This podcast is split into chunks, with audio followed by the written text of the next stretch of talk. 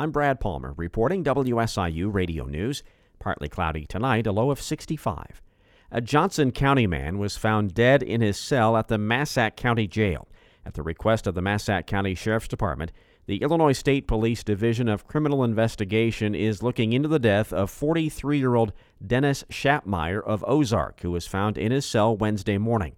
An autopsy was performed at the Williamson County Morgue, and the cause of death is pending toxicology results.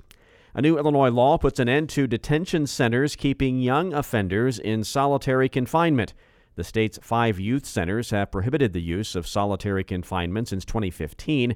The law expands that ban to county detention centers and was backed by Senate Minority Leader John Curran. This is already the practice of the Cook County Juvenile Detention Center, which is the largest county detention facility in the state. And I know it's our state standard already. And the Annie E. Casey Foundation um, has worked extensively on, on this being a national standard. Others say young offenders left in solitary don't get access to the help they need, such as therapy and education.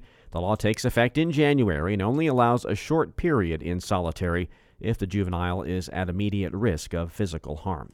An Illinois State Police squad car was hit while not moving on Interstate 57 in Franklin County.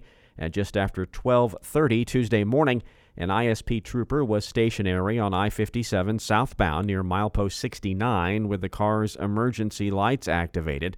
The trooper was conducting traffic control for a previous crash in the center median when a vehicle failed to move over and sideswiped the passenger side of the squad car. The trooper was inside of the car at the time of the crash but was uninjured. The driver of the vehicle, 41 year old Terrence Vance of West Centralia, was also uninjured. Vance was issued citations for Scott's Law, improper passing of an emergency vehicle, driving under the influence of alcohol, and transportation possession of alcohol in a motor vehicle as the driver. So far this year, State Police has had 11 move over law related crashes. Farmers want to ensure they'll have federal protections to cover crop losses in the new Farm Bill. Illinois Farm Bureau President Rich Guebert says the Bureau has been meeting with farmers across the state to hear their priorities. And they were pretty loud and clear that crop insurance is the mainstay that gives us the ability to, that if, God forbid, there are disasters or challenges in different farms and farming operations, that there is some type of, of, recoup of some of our input costs going forward so we can farm the next year. Ag leaders met with Senator Dick Durbin and representatives from the Illinois congressional delegation in Bloomington. Congress will soon begin negotiations on a new five year farm bill. Health organizations in Illinois are seeking individuals to help raise awareness and help fight ovarian cancer. WSIU's Leah Lerner has that story.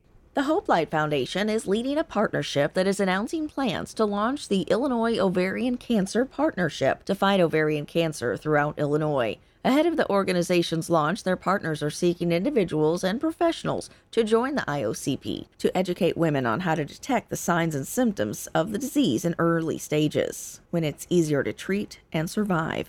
Ovarian cancer is the fifth leading cause of cancer deaths among women, there's no screening test, and symptoms are often overlooked because they're similar to those of other gastrointestinal disorders. Because of this, a patient's diagnosis comes when the cancer has progressed into later stages of the disease. Visit WSIU.org for more information.